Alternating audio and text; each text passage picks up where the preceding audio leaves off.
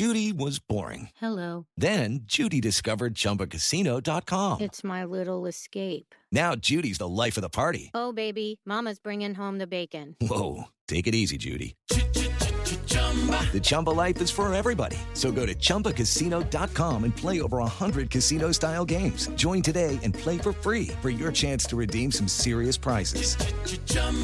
ChumbaCasino.com. No purchase necessary. Void where prohibited by law. 18 plus terms and conditions apply. See website for details. The following podcast contains explicit language.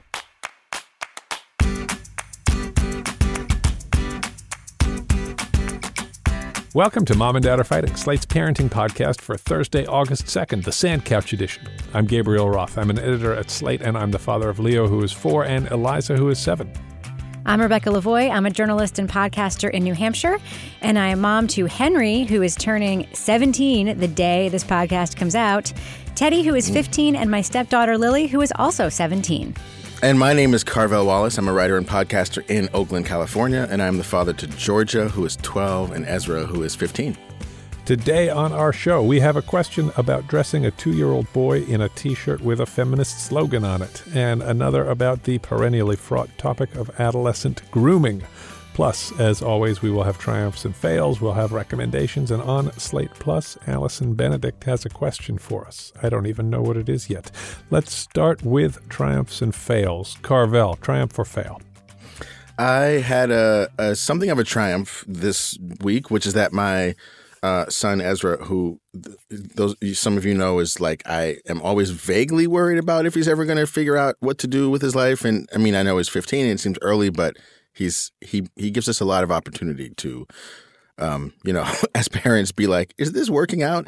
But he um he's such a great kid. And the one thing that he has always been really interested in and, and, willing to work for, unlike school or like the dishes or anything, is filmmaking. He's really passionate about filmmaking. And so this summer, his mother and I decided to put uh, our money where his mouth was and pay for him to go to a two week filmmaking camp in San Francisco. Of course, he was resistant. I don't want to go, and everyone's going to be better than me. And I don't, and never mind, it's stupid, you know, all that stuff. But I was like, you're going, that's it. There's no questions about it. You're going to this stupid camp. That's what's happening. So he goes to the camp and he goes for two weeks. And the first week he is like, okay, this this might be okay, you know. And then in the second week, they're they have to. I think there are like ten kids in the camp, and they have to separate into two groups and make two films basically over the course of each group makes one film over the course of this two weeks. And the first week they learn all the stuff about sound editing and, and editors come in and producers come in and directors come in and writers come in and talk to the class. And then in the second week, they're given a camera. They have to write a script. They have to go out and film it as a group. And uh, on the final Friday, they have this mini film festival in which all the parents come into the camp and watch the films that were made. And I was genuinely like as a as a professional cultural critic and longtime film buff, I was genuinely impressed with the film they made. It was really, really good. And and um, Ezra came up with the idea and co-wrote the script and co-directed it. And it's just this very beautiful, simple story about two kids meeting on on the train. And um, I don't want to give any spoilers, but uh, I, we'll post the link. It's a really beautiful film. It's called Muni Love and uh, I have watched it like 10 times. And each time I watch it, I notice something else about what they did that I actually find technically and narratively impressive. So it's like I'm really, I'm like genuinely proud of what he did. And uh, I'm like, yeah, that's great. And the fact that he was so focused, like school, getting him to school is like a nightmare. We talk about it all the time. But for camp, he had to go all the way into San Francisco by himself. It's like an hour long journey on public transportation. He got up every single morning, got himself dressed, got out of the house, hopped on the train, did the whole thing, walked, took the bus, everything to get to camp on time. So it's like, it was just so great to see him functioning at such a high level and being so motivated about something that he cares about. And the end result was great. So um, I can't wait to post the link on uh, our page and see what everyone thinks about it. That's awesome. That's fantastic. And I, I, think that I really love that story. I mean, I really relate to it too because, right. as you know, I have I have some of the similar concerns about Teddy, and we get into this trap when we have kids who just can't seem to figure stuff out that we think like they're not going to be able to function in the world like Right, and right. clearly he can and and i you know teddy just came back from this music camp he went to for a week where he was living on a college campus for a week managed to get himself showered fed bathed dressed was in this amazing concert at the end like yeah he's fine with life it's like he's just Yeah. not fine with the things that we want them to be fine about That's exactly right. And he's been saying that for like years, but I'm like, but you have to learn to do things you hate. That's how you become an adult. He's like, I don't know, Dad. We'll see. We'll see. Time will tell. um, all right, we'll put that video on our uh, on our show page, and it'll be in the Slate Parenting Facebook group. Uh, Rebecca, triumph or fail this week? Uh, mine is a follow up and it's a triumph. I don't know if you remember a couple of months ago, I told you guys that we were going on vacation this summer. That was last week. We rented a house uh, in a place that's not too far from us, only about an hour and a half away in Plum Island, Massachusetts. is one of my favorite places. And no, it is not the same Plum Island referenced in Silence of the Lambs. I can't believe how many times I've had to answer that question this week. Um, but I mentioned on the podcast that the place we rented had a sort of separate space and that we were going to be hosting a lot of teenagers during the week. And you guys at one point were like, let us know how that goes. Uh, I just want to report back. it went very well. It wasn't as many teenagers as we thought. I think there are going to be more next year because a lot of the teenagers that Henry's friends with were in this other summer program, this academic program that's popular uh, among smart kids here in New Hampshire. And so a lot of them weren't available. But he did have three guy friends come for half the week. And then I think very smartly, he drove them home and picked up his girlfriend and brought her out for the second half of the week. So he didn't like oh, that is mix. brilliant. Yes. So he with the three guy friends, they were just like dudes. They was like go out on the beach, like dig a sand couch and like swim all day every day or like drive to town and get lunch and like eat eat at the 25 cent like hot dog place and do whatever they wanted to do. And like I'd go up to that room and it was a freaking disaster that whole back part of the house with the rooms and bathroom back there. To be like solo cups everywhere and maybe a little vomit, not 100% sure on that. And just like a mess. And it was disaster and it was separate and then they all left. And then his wonderful, sweet girlfriend coming came out. He cleaned up the whole back part of the house. He cleaned up the kitchen. He cleaned up everything. He like washed the sheets on all the beds. He like did everything. Like cleaned the bathroom. Got that weird smell out of there.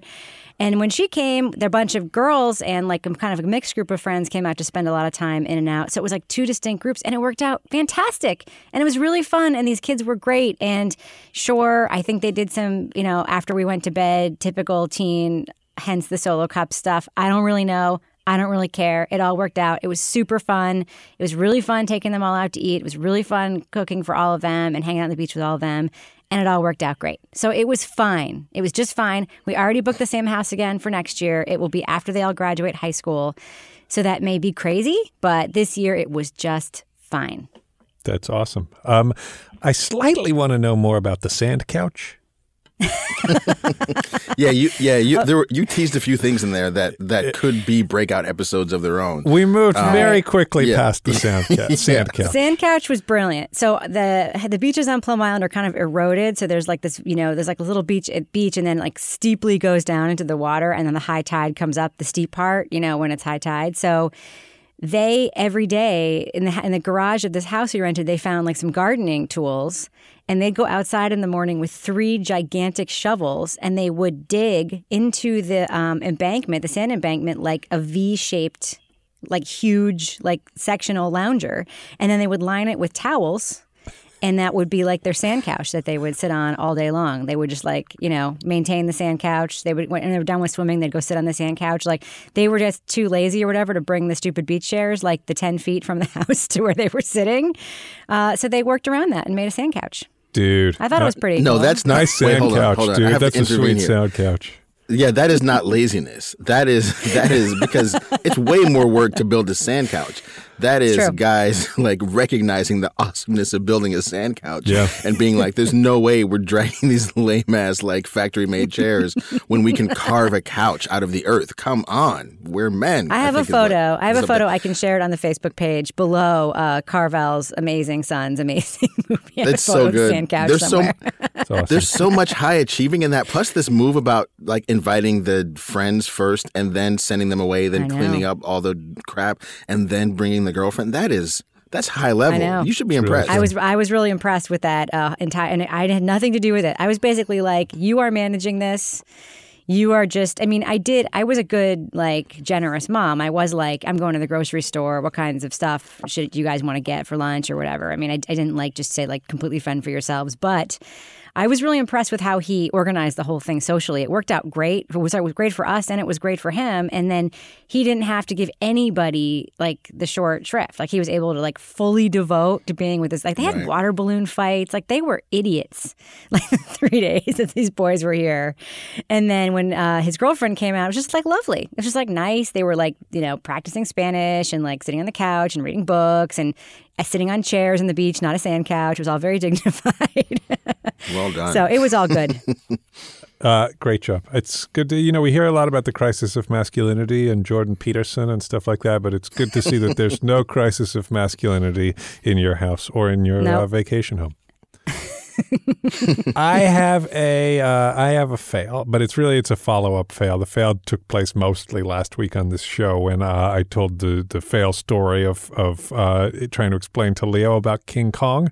Uh, if you weren't listening, I will I will sum it up very briefly, which is that he saw a clip of the movie King Kong with the giant ape climbing the Empire State Building and and trying to reassure him.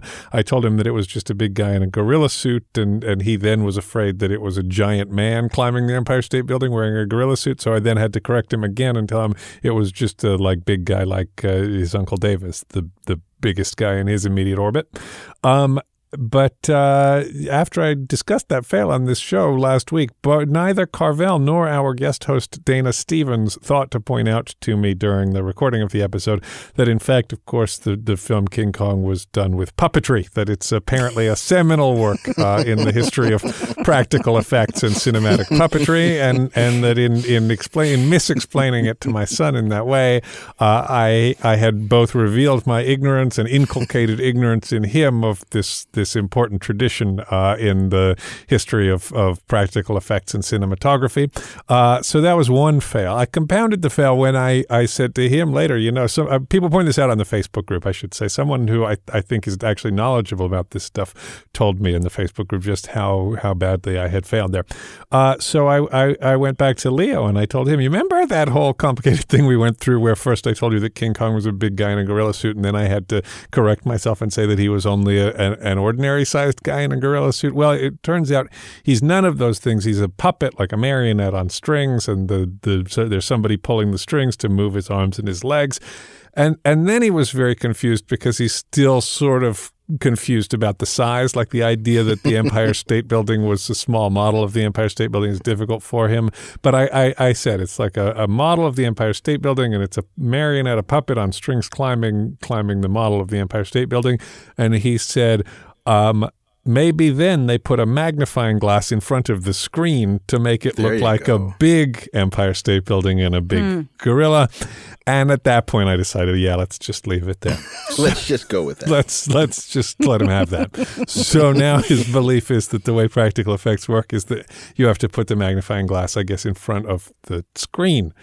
Um, in any case, uh, I apologize to to listeners for uh, the the bad information about the way uh, the original film of King Kong was made. That was the, yeah, the uh, that yes, was the, the, that was three the remaining members of all the, corrections. yeah, the three remaining members of the original King Kong fandom were up in arms. Uh, In any case, we strive we strive for accuracy on this podcast, especially about the important stuff.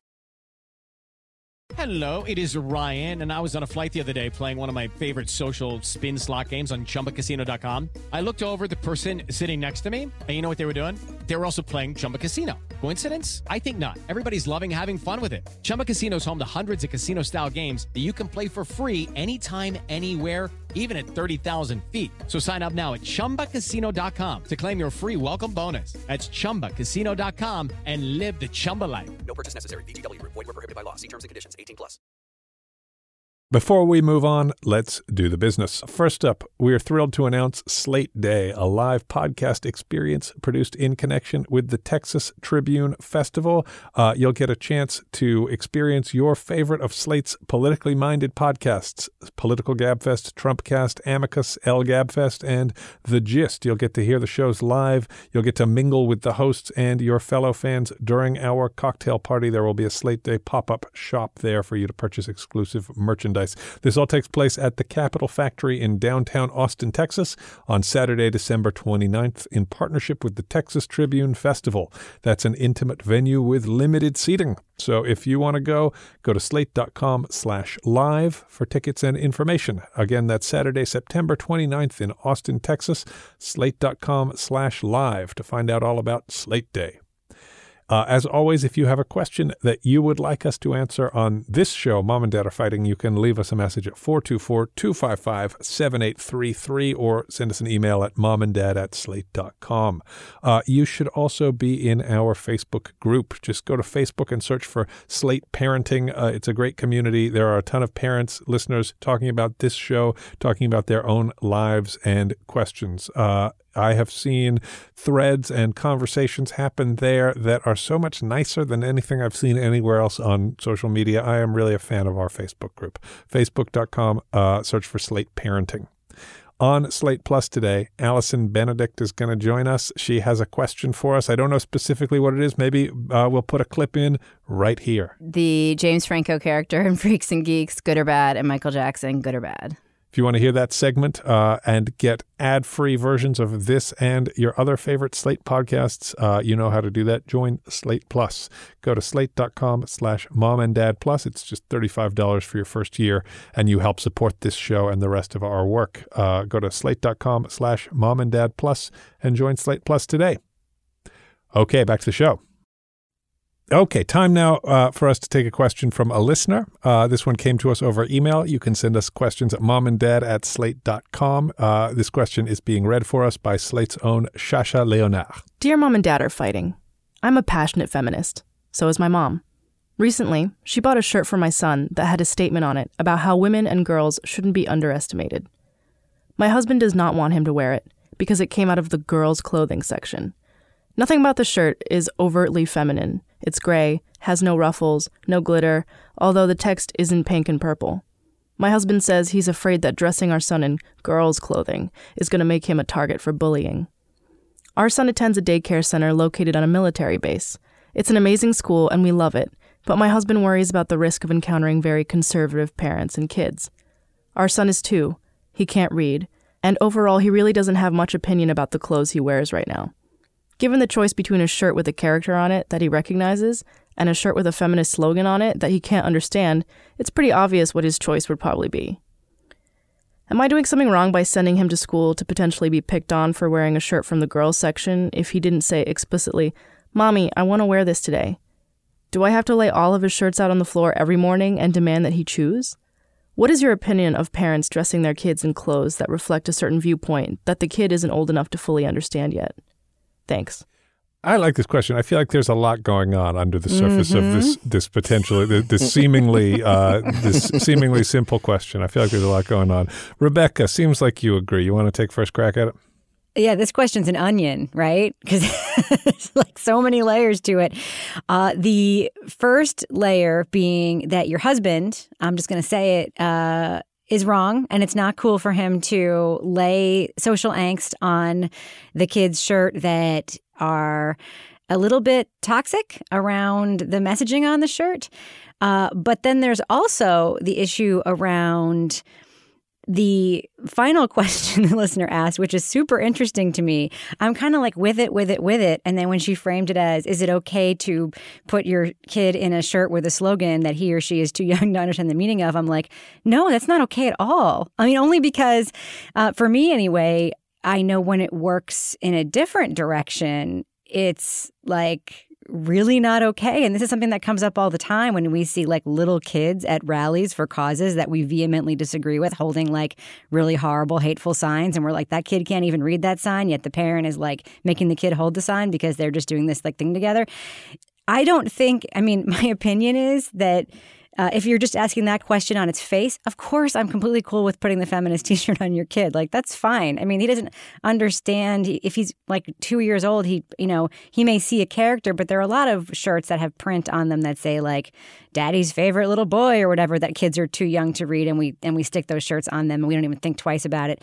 But when you ask that question specifically, I, it kind of makes me cringe a little bit. Um, the same way I cringe when I see, you know, lovely, well meaning parents, like, you know, and I know this is like a somewhat controversial topic, but I'm just going to say it like, I wouldn't pierce my kids' ears when they were a baby. I kind of just feel like they're kind of too young to know whether they want that or not. So, oh, like, now we're now we're really getting into it. Now already but we've terms- jumped to a higher plane of controversy know, than the t-shirts. I know, I know, I know. And I will walk that back for a second, not my opinion on it, because I'm talking about me, not other people. But like the messaging on shirts that are that you have identified as being political or a point of view or something, when you ask the question that way, my gut tells me I'm not super comfortable with that, no matter what the message is. If you're going to frame it that way, I was I was fine with it until until this uh, writer inner framed it that way. I was just like, ah, you know, whatever. Shirt probably sounds it's probably adorable. He probably looks adorable in it. Dad needs to sort of like chill out and like not create a problem where there isn't necessarily a problem, yada yada yada. And then when she asked that question, yeah, my gut is like, if you feel like that's what you're doing, I don't know. Maybe think about it a little bit. Maybe let him wear around the house and like get yourself used to the idea. I don't know. I'm not sure what the right answer is, but framed that way, Would you feel the same about putting a kid in like a Beatles T-shirt if the kid didn't know who the Beatles were? Uh, no, exactly, because I wouldn't frame that overtly as should is it okay to put your kid in a T-shirt whose message they don't quite understand? Like the Beatles is a it's not the same question. well, That's- it could be. a- maybe maybe the kid might hate the Beatles.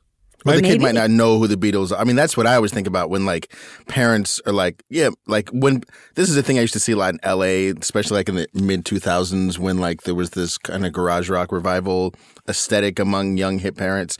And people would always have their like, you know, 18 month old and like Ramones t shirts and shit like that. And I was like, No, no, Carvel, like that's because I sold Stop them at acting like- Target.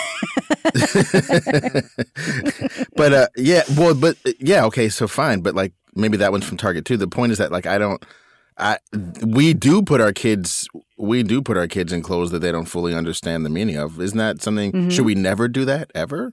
no, that's not and that's not what I'm saying. And that's why the last Turner for question so Right. threw me. You know? Right. Because if I were if I were to say, you know, I'm trying to think of like something that um we can't clearly say because I, I can't i don't think anybody who is reasonable would say that the message on that shirt was anything other than completely right right but when you frame it as a cause or a belief so let's say it's religion right let's say you know only only jesus can save or something like that uh, that you know the kid legitimately might grow up even if he's completely reasonable to just disagree with. Maybe he thinks that not only Jesus can save, or, I mean, I'm thinking there are other kinds of messages that are more polarizing or that are more reasonably polarizing, you know, not like the ones that are just right or wrong. But the framing of that question threw me. I'll just be real. and uh, uh, I still Yeah. say put the kid in the shirt. I don't think it's a big deal. But like, if you're going to frame Yeah. it that way, maybe don't. All right. So the shirt says something about um, women and girls shouldn't be underestimated. Now, I don't Right. know that there's anybody who wants to argue that women and girls should be underestimated. Like, is anyone going to, even the anti feminists probably are not going to take the affirmative position that, yes, we should underestimate women and girls. Um, Uh, on the- that's only something only a man would say, by the way. I on the disagree other with hand, that premise. on, on- on the other hand, on, at, at, at a the the act of a boy or a man wearing a shirt with a slogan that says uh, "Women and girls shouldn't be underestimated," it's the act of wearing that's the political slogan, right? And it's the act of wearing it on a boy uh, that's a more political slogan than dressing your two year old girl in a slogan saying uh, women and girls shouldn't be underestimated. The second one f- is like, uh, Yeah. f- fits into the category of like girl power, look at me go. And the first one fits into the category of making a political statement. That's just the way in which that message is received in this context. And I think that's why the father is is concerned about how people uh, how people are going to respond to it in a way that I, I'm guessing he wouldn't be if this was a daughter wearing the exact same shirt. Um, and the father specifically is concerned that the boy's going to be a target, that there's something feminizing about wearing this uh, like broad, generic uh, milquetoast feminist slogan on a t-shirt on a boy. Um, I'm not as quick as Rebecca would be to say that the father doesn't necessarily know what he's talking about. I didn't grow up on a military base, but I would imagine that there are some environments in which a two year old boy wearing that t shirt, people are going to look weirdly at that, and you don't know how they're going to react to that. That doesn't mean I think the father's right that you shouldn't wear it. It does mean uh, if maybe he has a concern that needs to be taken seriously.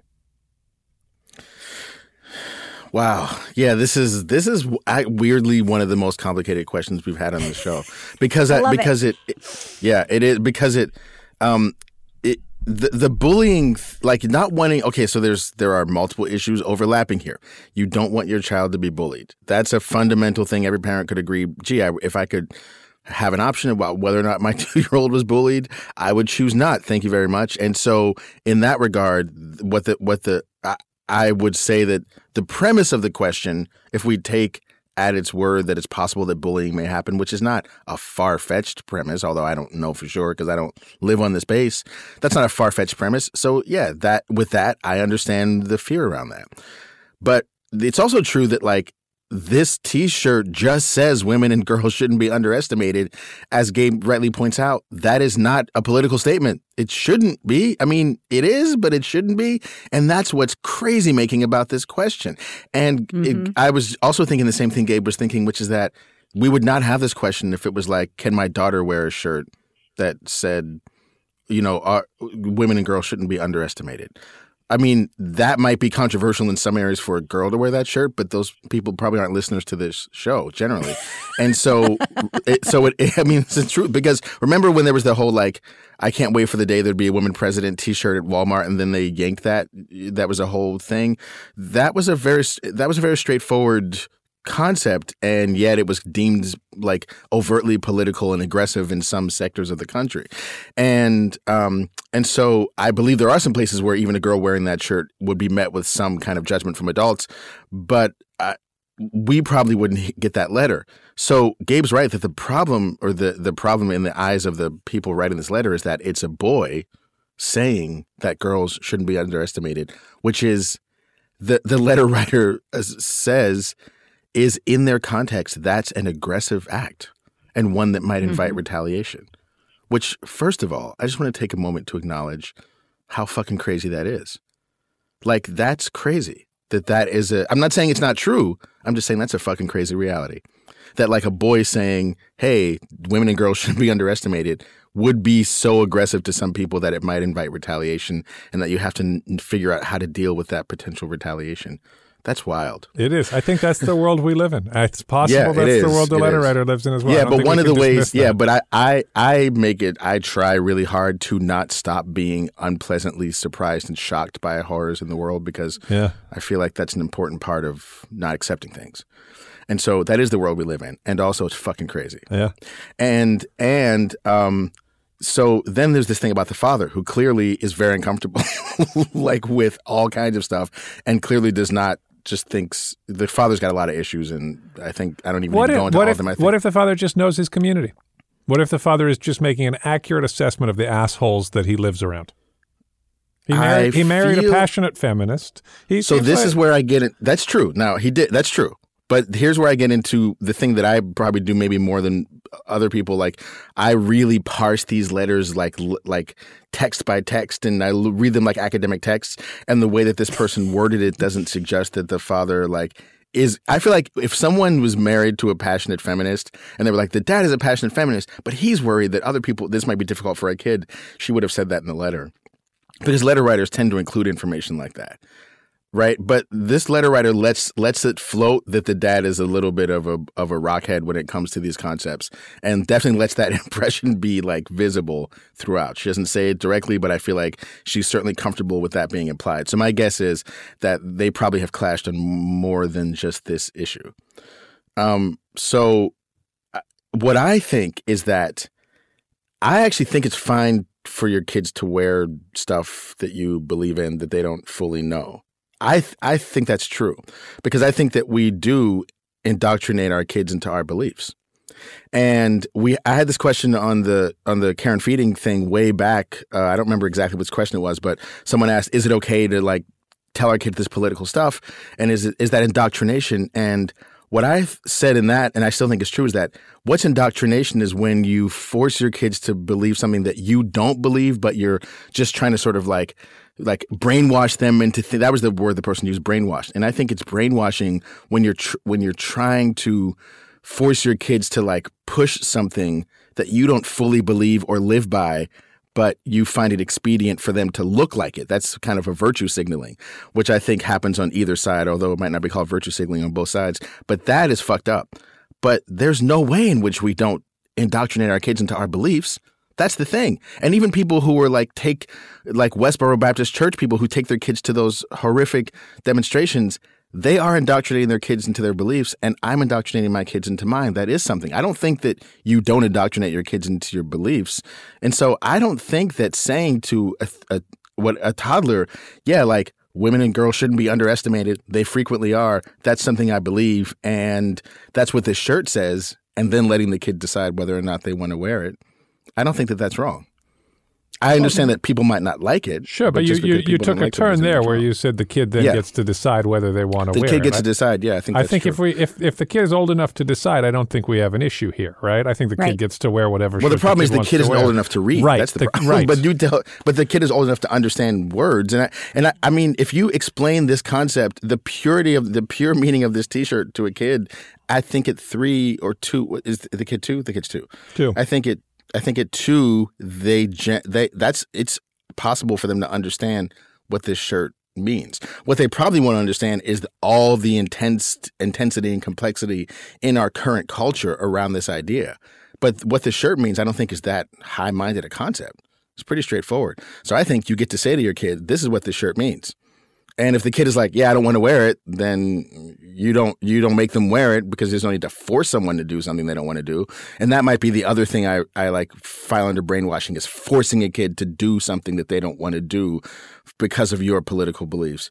But I don't necessarily think that it's problematic to say to a kid, this is what I believe and that's what this shirt says. And if a kid says, yeah, I don't want to do that, then I think you don't just go, well, hey, the kid doesn't want to treat women and girls as equal. So what are you going to do? Like to each their own. like you say, all right, this is a fact. This is like something that I have to work with with my child over the course of time. And fortunately, I get the next fucking 16 years to work on this with them. So let us begin. I think that that's a great way of looking at it when you have access to the kid's subjectivity. Uh, but I think uh, if you look at the letter, you see that the kid's subjectivity is basically entirely absent from the letter and from the whole question of the T-shirt. The letter writer says uh, he can't read. He doesn't have very much opinion about the clothes he wears. He would prefer to wear a shirt with a character from TV that he recognizes rather than a shirt with a feminist slogan that he can't understand. So I think the kid is at a point where we don't have access to the kid's opinion about this, which would be a great. It would be great if we could just defer the quandary onto the kid's preferences, but I, I don't think we can do that in this case. And so in this case, I think we have to say, is it okay for me to put this this slogan expressing values that I myself firmly believed, expressed in a fairly innocent way, uh, Uh, onto a kid who can't really have an, a position on those values one way or another, given that he is two and prefers PJ Masks to feminism. But the kid, but I disagree with that part because I think the kid totally can have a position. The letter writer just hasn't hasn't worked it yet. That's hmm. and that's where the letter writer is like that. The, I guess what I'm saying is that the letter writer has missed an important step in this. Right? There's a presumption here that the kid can't understand these concepts, but that's not true. The kid can. The letter writer just hasn't gone about it yet. But there's also That's- a that's what I- presumption that this saying. kid is going to have a shitty experience at his daycare if he wears this T-shirt, and you guys are fine with going along with that presumption, and I'm not fine with going along with that presumption. These kids are two. Like like that's that's the up that's the part of it that no, I I- so well, vehemently yeah, I the, disagree with. daycare the daycare providers Yeah. aren't too, right? The staff there aren't too. There's there's Right. plenty there's plenty of adults in this in the orbit of this kid to worry about. Right. And if some that, that the father conservative is worried about, and that I don't think that you can dismiss that concern. Okay, so let's Well, just play that out yeah. then. So let's just say this kid wears this T-shirt to this daycare, where all the other kids are too, right? And some horrible parent who doesn't believe that women Yeah. can accomplish things looks at these people's son in this T-shirt and says something. I don't know a what they girl's, would say to That's a a girl's shirt is the thing that they would Right. say. Fine. So let's say that. Like, okay. I mean, that's not great, but he's dinner too. Yeah, And doesn't that I say, actually- and that, and that, and that, and that kind of says more about the community and the school and the people. And like, that's the conversation you should be having. Like, like, shouldn't it be okay to send your kid to school in this shirt if you chose to, if you didn't buy the whole thing that I said earlier about the political message thing? And like, fuck those parents who might have an issue with this shirt. I It mean, they're not, I mean, are they really going to be bullying a two year old? It definitely should be okay, and I definitely hope nobody's going to be bullying a two-year-old. Apparently, the dad is concerned about that, and and if But if, the dad if isn't your worried him about. thing. If no, no, no, no. Carvel's The dad solution wor- is is ask the kid what the kid wants, and the kid is not able to articulate what the kid wants. And Rebecca's solution is drop out of the military in order to get your kid off of this no, base no, and no, into no, no. another No, no, daycare. no, no, I no. feel like My we're solution is get over failing it, to, John. You're straw, to engage. no, you're straw manning all over the, question. place. yeah, no, okay, know. no, hold on. So wait, so so Rebecca is I, I I absolutely agree with Rebecca, but the the problem isn't no, this isn't but but like and the problem isn't that the child is that the parents are worried about the child being bullied. The dad is worried about him. The dad's worrying about Mm-hmm. the dad being looked at the wrong way by other bros on the fucking military base who think that he dresses his child like a girl, and that's something It's he needs to get the fuck over. That's why, and that, and that's why I That's feel like the dad's opinion actually has nothing to do with this question. Like honestly, this guy needs to be. He, he's not. He is not a helpful influence anywhere in this question. I think the concept on the shirt is really fucking simple, and I do think that Rebecca does raise an interesting point about about forcing your kids to wear stuff that you believe, which I hadn't, which I. Which I admit I hadn't fully thought through until this letter articulated it, and then Rebecca drew it out. So I think the solution there is to is because mainly because the kid can't read, not because the kid can't understand the concepts. This kid can totally understand these concepts. I believe.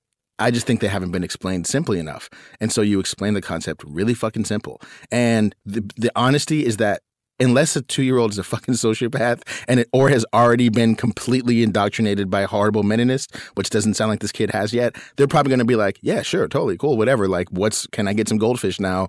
So and move on with my life. And so I think it's actually pretty straightforward that this kid would totally support the message on this t-shirt and that the kid should and the dad needs to fucking grow a pair of whatever he needs to grow in order to be like to deal with the reality of the situation. And that to me the main problem here is that someone has to stand up for these principles. That's that's what really bothers me here. Someone has to stand up for these principles. Mm-hmm. And that does mean facing some resistance. And the the dad's problem isn't that he doesn't believe them but that he won't stand up for them. Right. and the dad needs to stand the hell up for them. And the mother wants to stand up for them, but she's having a hard time because she's surrounded by a, she's with a guy who won't stand up for them and, and who's telling her that she's in a community where no one will stand up for them.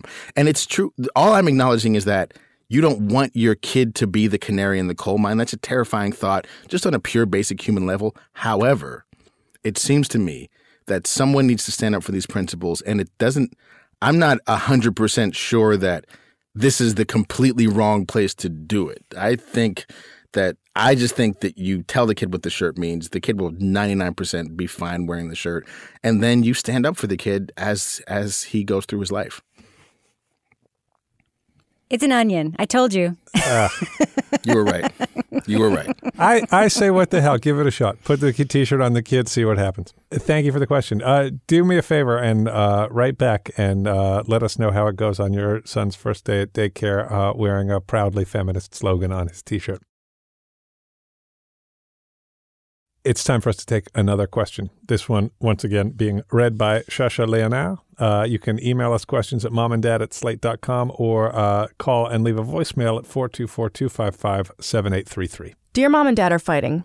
I have a son who is soon to be 15, and he couldn't care less about personal hygiene. He does shower and wash his hair every day, so he's not stinky, but he does nothing else in the way of personal care or grooming.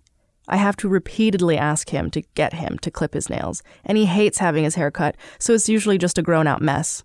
He would rather wear a cap than attempt to style his hair. He is getting some facial hair that needs to be shaved, and his dad hasn't really stepped up to show him how to do it because his dad says it's too soon. Yet the hair is there and looks scraggly and messy.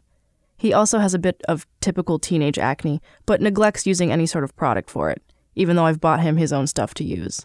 Also, possibly related, He's gained a bit of weight recently due to poor snacking and no exercise habits, so I'm guessing his body self image is not great at the moment. I don't want to be a nag or make him feel bad about himself, but how can I encourage him to just take better care of himself? At this stage, he doesn't want to listen to anything I have to say, which is, I know, typical. Maybe I just need to chill out and wait for him to care, but I don't want him to turn into an adult slob. Thank you. Mm. Wow. I am I am a thousand percent sure that that Joe wrote this email. that, that this is Joe writing about our 15 year old son.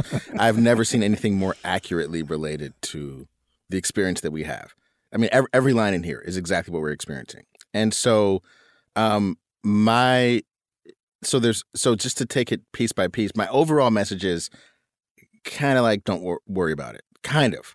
That's my overall message because there are a variety of factors involved with the fact that teenage boys are sketchy on hygiene at best. Not every single teenage boy is, but a lot are. I know I was when I was a teenager. I know that my own son is. And he does take a shower every day, which is great. And he washes his hair every day, which means he cares about something.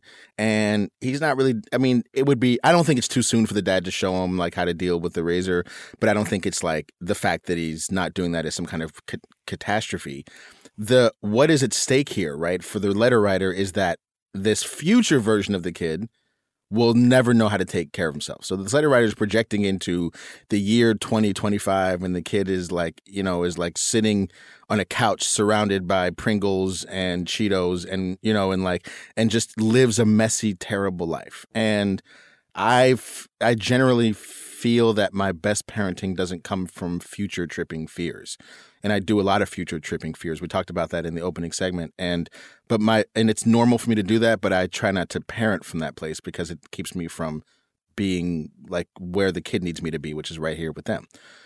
I think that it's fine that the kids' grooming stuff is sketchy. Uh, the only and so you should let it go because the social stuff.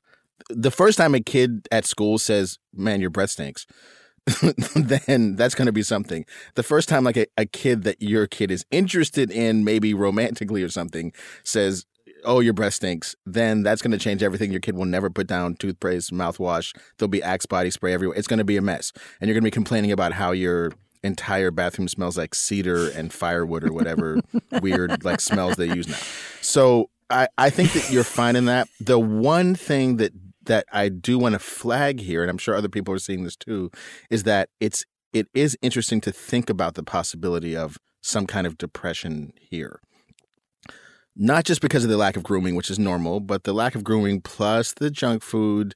Maybe if you find that your kid is having a is seeming to have social anxiety, is not going out of the house, is not talking to people, is not interacting with friends, is not making social plans, is sort of like coming home from school, never talking about anything that happened, closing the door to his room, staying in there for nine hours straight.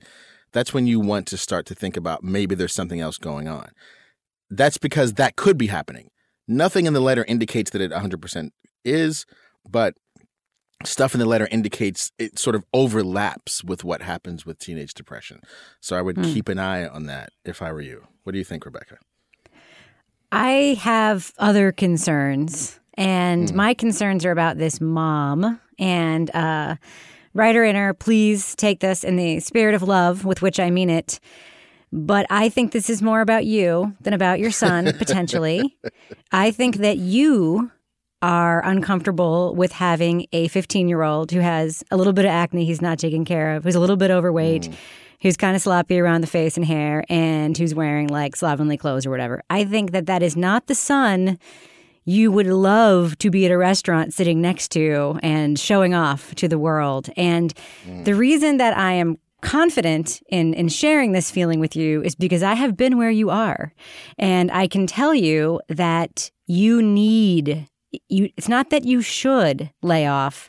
You need to lay off because your son knows that his appearance and his general lack of care about clipping his nails or whatever he knows it gets under your skin and he knows you care about it a lot and that is making him resist not to say f you to you because at the at the moment he doesn't think it's that important and you know what it isn't it actually isn't that important this is an extremely typical pre-adolescent and adolescent phase henry went through it much younger than teddy henry went through it at about 10 11 12 he was shaped like a meatball. He was had greasy long hair. He was a mess. His, his ears were always full of wax. It was disgusting. Teddy went through it just like last year. Uh, when he was like at the beginning, end of eighth grade, beginning of his freshman year, when it, w- it was more noticeable because some of the kids were coming, starting to come out of it and take better care of themselves, and he was just like, fuck that. I'm still wearing my like nylon shorts every day. And, uh, and he's coming out of it now and is like thinking more. And he look, will sometimes say to me like, Hey, can you take me to get a haircut? Which is new. And I'm just like, sure, I can take a haircut. I'm not like, oh, thank God, please.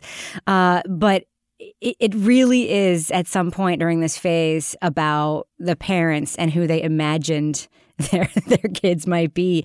And yeah, kids sometimes the way they look is embarrassing. It's not what we would choose for them, but I also know because it's I've been there that the more you care about it, the more they'll care about not caring about it. So, I would say if you have to do whatever you have to do to pretend that this doesn't matter to you at all, remember that you love your son very much. Think about the worst case scenario that he looks like this for the rest of his life and never cares. Will you still love him more than anything? Of course you will. Focus on that. Forget about the nails. Forget about the hair. Forget about the shaving. That will come, as Carvel says. I agree. And just think about where this is coming from and, and try to put a cork in it. I agree 100%. Um, just the one thing I want to point to in the letter is that it starts with, um, you know, I have a son who's soon to be 15. He couldn't care less about per, uh, about personal hygiene and then none of the issues described are actually about personal uh, hygiene personal at hygiene. all. Yeah. Personal hygiene is quite important. If your son is like actually dirty and has BO and isn't cleaning himself and is getting like fungus in his toes and disgusting crabs in his pubic hair and stuff like that, then like, yeah, you should definitely be concerned. This is a kid who is showering and washing his hair every single day. He's perfectly clean. His hygiene is terrific. He's hygienic. Your yeah. problem is with his appearance. Your problem is with grooming, mm-hmm. not with hygiene. You mm-hmm. want your son to get a haircut so that he looks nice. You want him to to trim his nails and, and shave off his peach fuzz and, and take care of his acne so that he looks nice and presents better. I can see how you would want that, but that's apparently not what he wants to do. And it's not a health issue and it's not a hygiene issue. And I think you got to let him figure out how he wants to make himself look. And right now, he is in his awkward stage. I myself had an awkward stage that I, I think was one for the ages.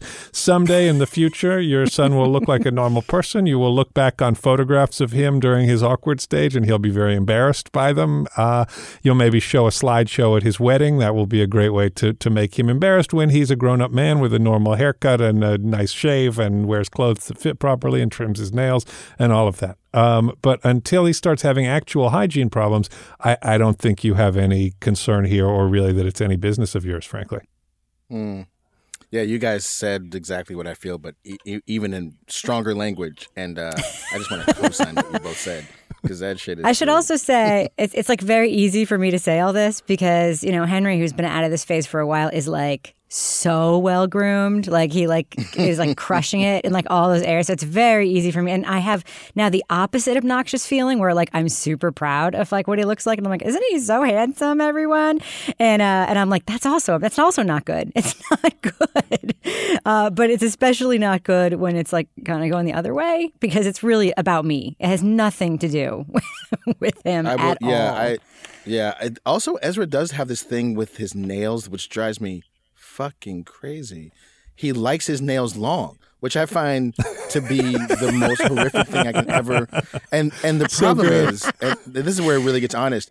I've been a lifelong nail biter. I've been a nail biter my whole life. Like there was never a time in my life at which I was a nail biter, and I've been doing it for so many decades that I now have it down to a science. So I know how to groom my nails perfectly via biting and so my nails. and so my nails look perfect. You know, like I'm looking at them right now, and they they don't look like the nails of like a, a hyper anxious like person, but but they're short and they've always been short and they've never been in the way. And Ezra has these long nails like he's a fucking Spanish guitarist, and I cannot understand why he does it. And every time there have been, there are times when he's been sitting next to me and I've just he's been talking and I haven't heard a word he said because all I can fantasize about is getting nail clippers and just clipping his nails, just holding him down. But it's like I can't do that because this is what he's into for whatever fucking reason. This is his thing. So, Godspeed, young man.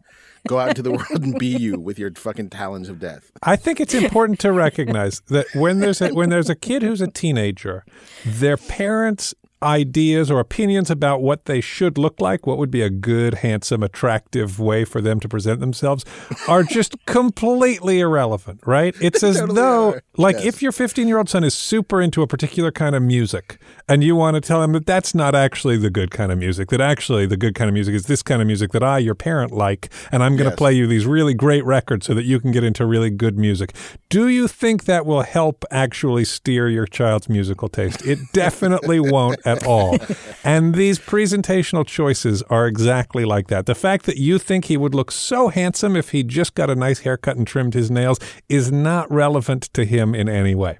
Right. Yeah. And they're also they're also based too on just being old ass fucking people. Like our aesthetics are the aesthetics of old ass fucking people, and we Yeah. need to be honest about that. Yeah. I remember when I was like 16, my mother bought like br- bought me a leather like like leather briefcase. You know what I mean? Yeah, totally. And she was so ex- it was the most beautiful thing in the world to her, and she she had this whole vision of how I would dress and how I would be the, and I just was like.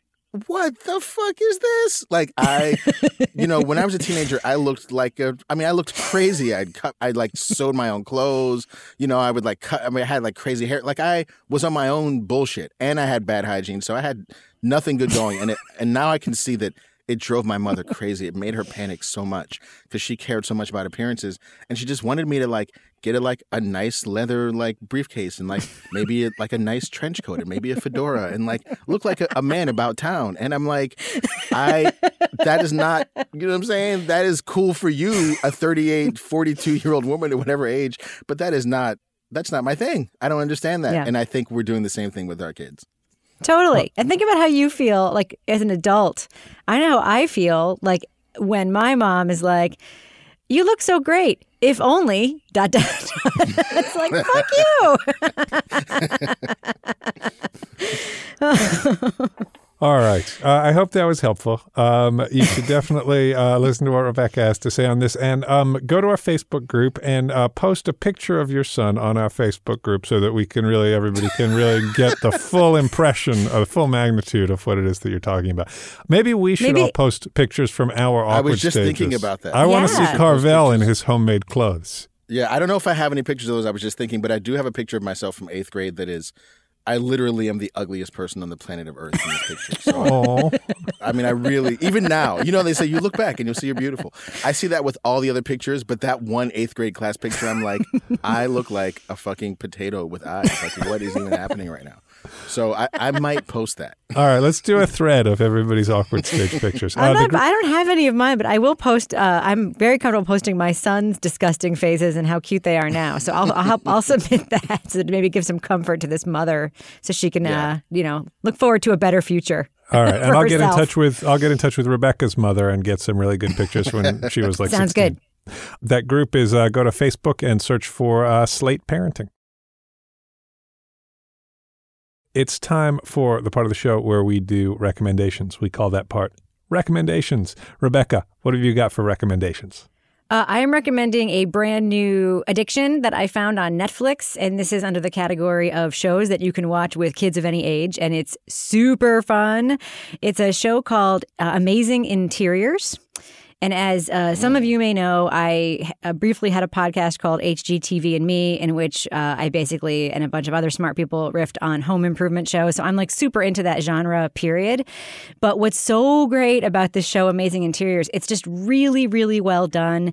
It's about people who live in houses that look normal on the outside and have some sort of like batshit weird, crazy thing on the inside. Like the whole house might be decorated like it's a circus, or in the opening episode, one of the houses they show this man in Israel has one of the largest interior fish tanks of any house in the world, and he has to dive into it in like a scuba outfit to feed the fish. it's so good, and it's like it's just it's really well done. It's it's like each each episode features like four houses, and the episodes are only a half an hour long, so like it keeps your attention. There's no commercials. It's on Netflix. I watched like four episodes of it last night with Henry and his girlfriend, and then Kevin came home from a work event, and we watched like three more. It's super good, so I really recommend it. It's called Amazing Interiors, and it's on Netflix. Nice. Uh, I'm going to recommend something we did uh, at home last night. This was my wife's idea, and I thought there was just batshit, uh, and and it basically was, but it was really fun too. Um, it's called an upside down dinner.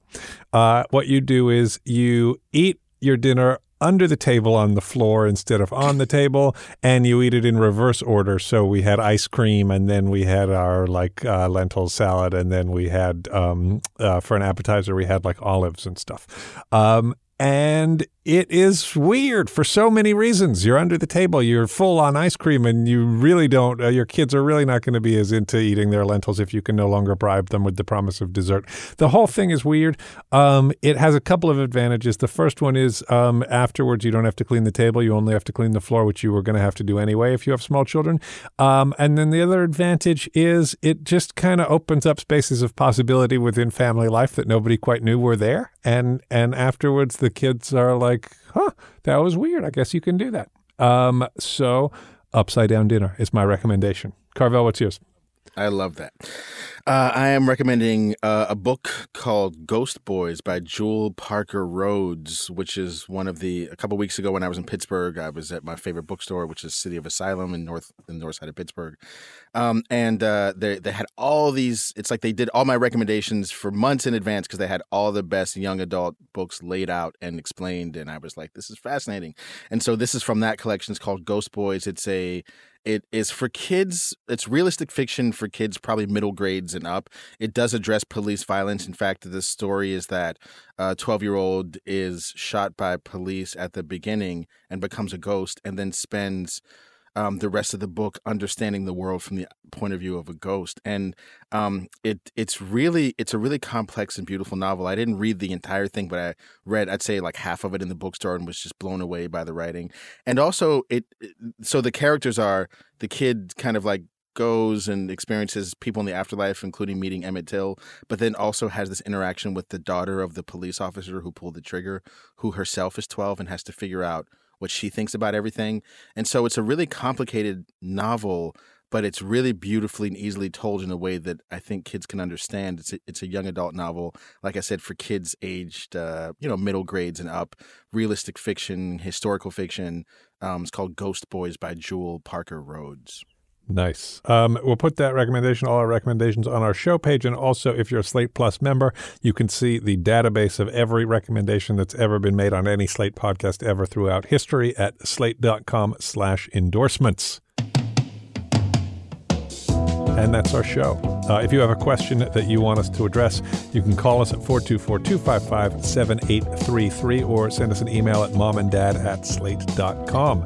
If you're not yet a member of our Facebook group, go right now to Facebook, search for Slate Parenting, and join up. Uh, we'll be discussing the show there, and other parents will be sharing their own triumphs, fails, recommendations, and problems.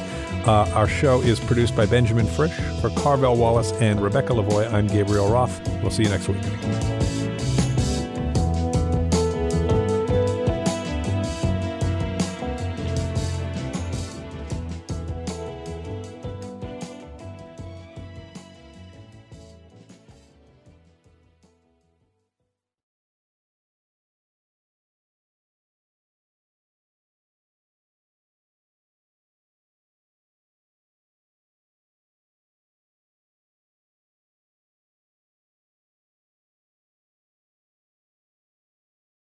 Hey guys, it is Ryan. I'm not sure if you know this about me, but I'm a bit of a fun fanatic when I can. I like to work, but I like fun too. It's a thing. And now the truth is out there. I can tell you about my favorite place to have fun Chumba Casino. They have hundreds of social casino style games to choose from, with new games released each week. You can play for free anytime, anywhere and each day brings a new chance to collect daily bonuses. So join me in the fun. Sign up now at ChumbaCasino.com. No purchase necessary. VGW. Void were prohibited by law. See terms and conditions. 18 plus.